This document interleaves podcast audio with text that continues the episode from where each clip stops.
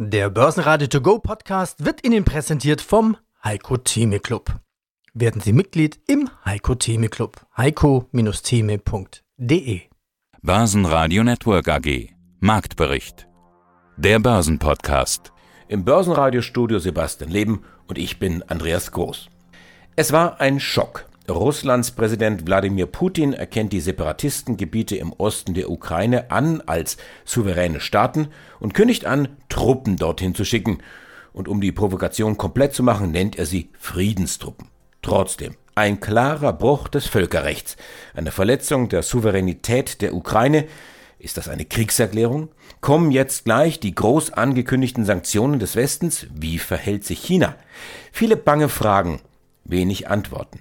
Die Börsen gehen auf Talfahrt und das weltweit. Der DAX am Dienstagmorgen unter 14.400 Punkten. Aber viele Experten, auch bei uns im Programm, raten zur Ruhe. Abwarten, keine Panik. Sie sehen sogar Chancen für Anleger. So legte der DAX im Laufe des Tages dann doch wieder zu und schloss bei 14.693 Punkten, nur noch ein vergleichsweise kleines Minus von 0,3 Prozent. Geholfen hat zum einen ein relativ robuster IFO Geschäftsklimaindex. Die Manager in Deutschland sehen wohl ein Ende der Corona-Krise. Der Vollständigkeit halber sei aber gesagt, dass die Umfrage vor der Verschärfung der Ukraine-Krise durchgeführt worden war. 10% im Plus die Aktie von Volkswagen. Man will die Tochter Porsche jetzt dann doch an die Börse bringen. Ebenfalls im Aufwind der Ölpreis. 99 Dollar und 20 Cent kostete Brent am Morgen. Am Abend dann aber schon wieder 4% herunter. Zahlen gab es in der ersten Reihe bei Fresenius und der Tochter Fresenius Medical Care. Der Gewinn steigt zwar jeweils relativ deutlich, trotzdem verliert Fresenius 6%. Fresenius liebäugelt wohl mit dem Verkauf der Tochter FMC. Unsere Top-Interviews am Dienstag hören Sie jetzt in Auszügen.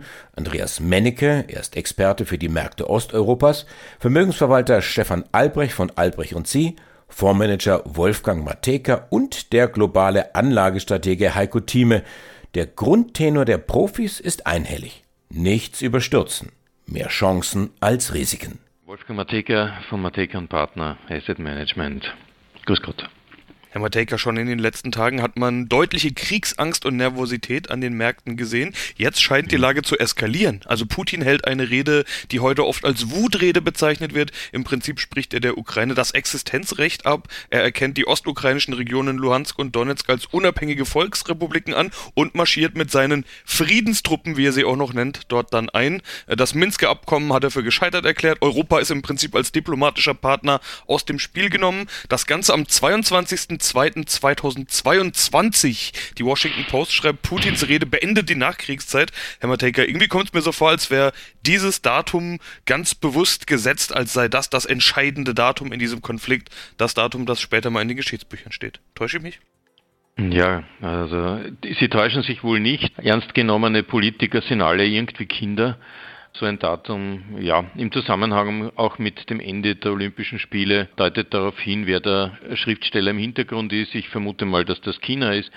Denn wenn Putin sich so verhält, wie er sich jetzt verhält, muss er damit rechnen, dass er diesbezüglich auch die Partner im Westen wirklich nachhaltig schädigt, zumindest in der Belastungsfähigkeit. Und da gibt es eigentlich nur einen Ersatzpartner und das ist China und die reiben sich sicher die Hände. Und dass sich Putin damit mittel- bis längerfristig eigentlich nicht einen Gefallen tut, glaube ich, ist äh, ihm durchaus bewusst. Aber vielleicht ist es so eine Art Verzweiflungstat, sonst das Gesicht im Heimatland zu verlieren, dass man sich da immer starker Ritter im, im Februar mit den Panzern, die langsam im Dreck versinken, weil es dort auch schon wärmer wird, noch schnell wichtig zu machen. Halte ich für ein, ein kurzfristiges Momentum, das eigentlich uns allen schadet. Was bedeutet das jetzt? Also kriegerische Handlungen und Kämpfe gibt es dort ja schon lange, aber jetzt werden wohl auch ja. die schweren Geschütze aufgefahren. Sie haben die Panzer gerade angesprochen, auch von Artillerie und so weiter ist die Rede. Ja, bedeutet ja. das jetzt echter Krieg in Europa? Nein, das glaube ich ehrlich gesagt, wird es wohl nicht sein können, denn was macht man mit so etwas? Also diesbezüglich ist das Arsenal so stark gefüllt, dass die Drohung eigentlich die wirksamste Waffe bleibt. Ist allerdings in Summe gesehen für uns natürlich ein ungewohntes Momentum, weil wir uns ja sicher gefühlt haben und Sicherheit für Europa eigentlich eines der höchsten Güter nach wie vor sein dürfte. Sonst verhält sich Europa nicht so, wie es sich jetzt verhält. Wenn es wirklich zu Krieg kommen wird in der Ukraine und ich gebe zu, ich bin jetzt nicht der politische Kenner schlechthin, aber ohne Commitment der USA wird das nicht gehen und in Wirklichkeit geht es wahrscheinlich darum, wie sich die Amerikaner verhalten und ich muss ganz ehrlich gestehen, die erste Reaktion zu sagen, jetzt machen wir kein Geschäft mit Donetsk und Lugansk, also das ist, sorry, das ist Muppet Show ohne Ende, weil die Deals, die die Amerikaner mit der Region gemacht haben, sind gerade knapp über die Nulllinie gekommen. Also da jetzt ein Drohpotenzial heraus abzuleiten, ist sinnlos. Genauso wird es auch wahrgenommen, ganz ehrlich. Die Amerikaner haben in Wirklichkeit das Gesicht verloren. Die Europäer müssen sich halt jetzt um einen neuen Partner umschauen. Den gibt es halt in Wirklichkeit nur am Kontinent. Und das werden wohl die Deutschen sein müssen, vielleicht die Engländer dazu zu holen. Mit Amerika ist da kein Krieg zu gewinnen und diesbezüglich wird auch diesbezüglich die europäische Kommunikation und Diplomatie sich auf diese Richtung einstellen müssen. Ja, es ist halt ein, eine schwierige Zeit geworden, weil so viele Erkenntnisse innerhalb einer Nacht hätte man sich nicht gedacht. Heiko Thieme, globaler Anlagestratege.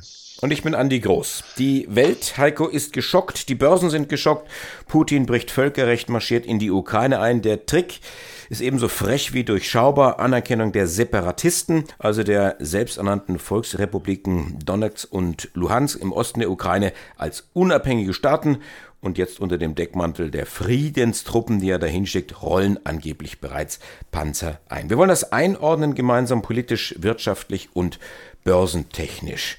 Heiko Putin bricht das Völkerrecht. Geht die Welt jetzt unter? Die Welt geht nicht unter. Und auch ich muss natürlich das zurücknehmen, was ich letzte Woche sagte. Es wird keinen Krieg geben.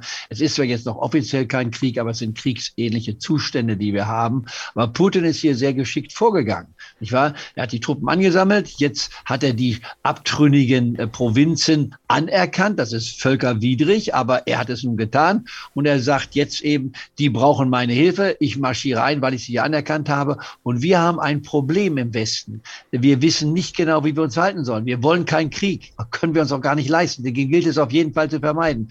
Putin arbeitet mit seiner Methodik. Das hat er in Georgien schon gezeigt, nicht wahr? Und was haben wir getan? Dort gibt es eben auch abtrünnige Provinzen im westlichen Teil von Georgien, die sich eher äh, Russland zugewandt fühlen. Und damit müssen wir quasi, werden wir auch leben, eine Übernahme auf ganz Ukraine trotz seiner Argumentation halte ich nach wie vor für sehr, sehr unwahrscheinlich. Wichtig ist es, dass hier im Estland, in Litauen, nicht wahr, äh, dass es hier nicht zu kriegerischen Auseinandersetzungen kommt, weil dann die NATO gefordert wurde. Und die Antwort des Westens ist auch entscheidend. Und da werden wir uns sehr schwer tun, denn wir schneiden uns natürlich ins eigene Fleisch. Wir haben jetzt zwar bekannt gegeben, Nord Stream, die Genehmigung, nicht wahr, wird erstmal nicht ge gegeben. Ganz zurückgezogen haben wir es nicht, das Projekt. Äh, da müssen wir uns so sehen, wie wir uns damit einigen können. Also es bleibt ein komplexes System, was wir beide nicht lösen können. Wir könnten zwei Stunden drüber reden, würden aber nichts dabei erreichen. Äh, es ist eine sehr verfahrene Situation. Er möchte die Sowjetunion wiederherstellen. Das wird ihm auf keinen Fall gelingen. Aber er versucht uns nervös zu machen, immer wieder mit Intrigen heranzufahren. Das ist die Zersetzungspolitik, die wir seit 1917 im Bolschewismus schon kennen. Ja, mein Name ist Andreas Mennecke, ich bin Geschäftsführer der eStock Informationsdienste GmbH und Herausgeber des Börsenbriefes East Stock Trends. Sie gehen nicht von einem Krieg gegen Russland aus in irgendeiner Art und Weise. Es wurde immer davon gesprochen, dass die Reaktion für Russland sehr schmerzhaft sein wird und sehr hart sein wird, wenn die denn in die Ukraine einmarschieren würden. Das ist ja nun passiert. Jetzt wartet man auf die Reaktion. Ein Krieg wird es aus Ihrer Sicht nicht sein.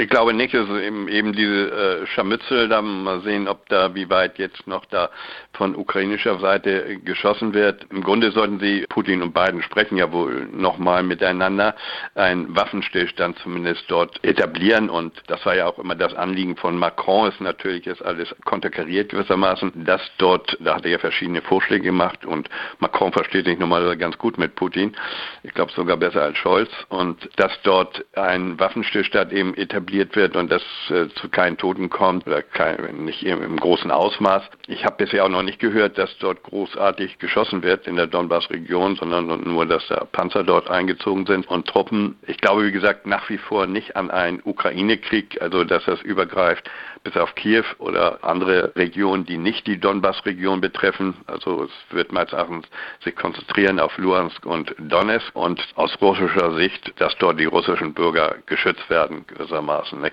Nun muss man sehen, welches Agreement sie, sie dann danach machen können. Es wird natürlich jetzt sehr schwierig, noch mal einen Minsker Prozess in Gang zu kriegen, in der Form, dass das alles friedlich gelöst wird, also wie es ja vorher mal geplant war, wie gesagt, dass die eigenständige Republiken werden, hat äh, Russland mal wieder oder Putin da Fakten geschaffen, die es natürlich sehr erschweren, auch die weitere Kooperation mit dem Westen. Also erstmal werden natürlich irgendwelche Sanktionen noch weitere erfolgen, sei es Nord Stream 2 oder auch weitere, die natürlich das wirtschaftliche Zusammenleben mit Russland erschweren, aber sie sind darauf vorbereitet. Und bisher ist es auch noch nicht so, dass man das also wirtschaftlich ablesen kann. Im Gegenteil, momentan sind das ja Windfall-Profits für die russischen Öl- und Gaskonzerne, die zwar eingebrochen sind wegen der politischen Spannung, aber konnten jetzt ja so viel verdienen wie noch nie, weil der Ölpreis auch dadurch in die Höhe geschossen ist.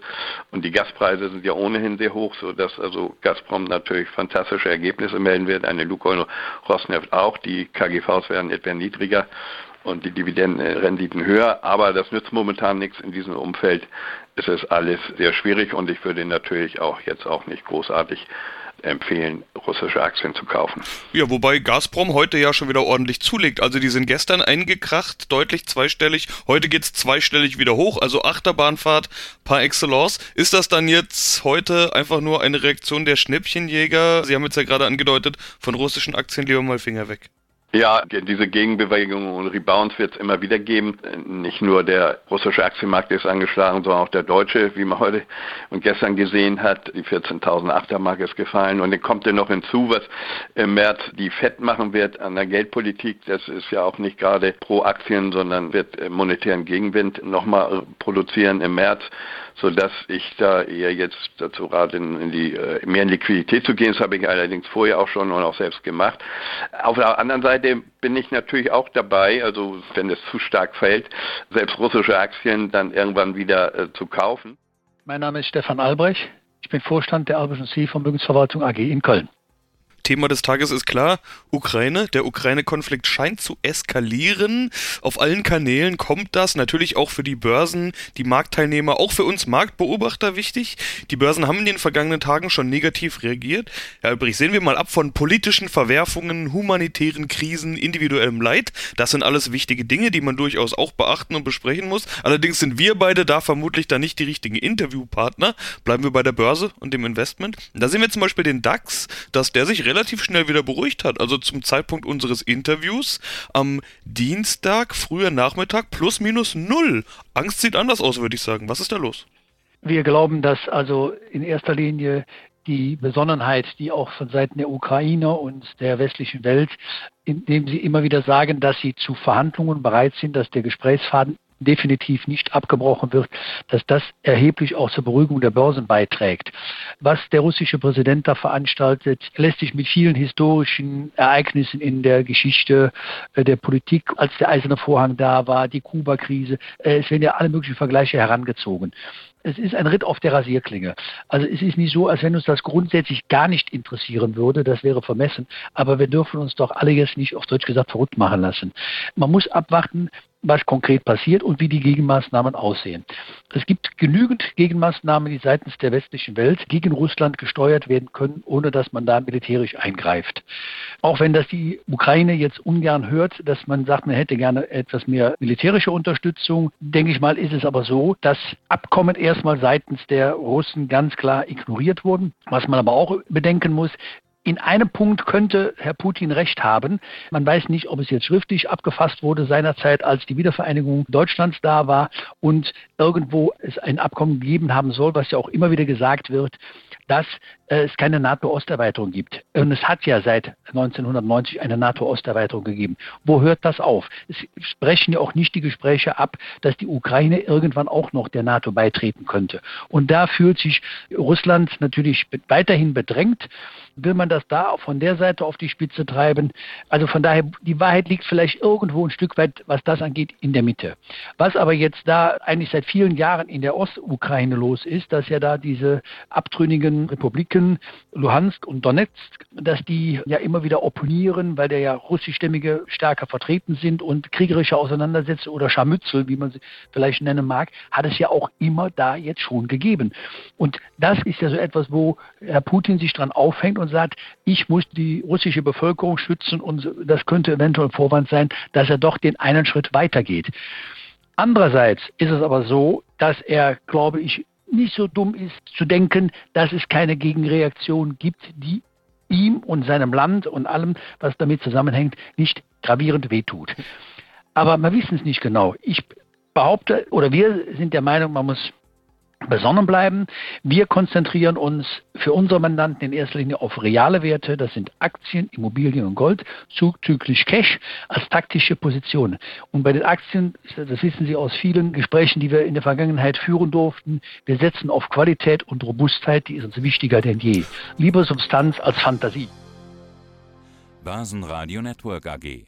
Marktbericht. Der Börsenpodcast. Der Börsenradio To Go Podcast wurde Ihnen präsentiert vom Heiko Theme Club.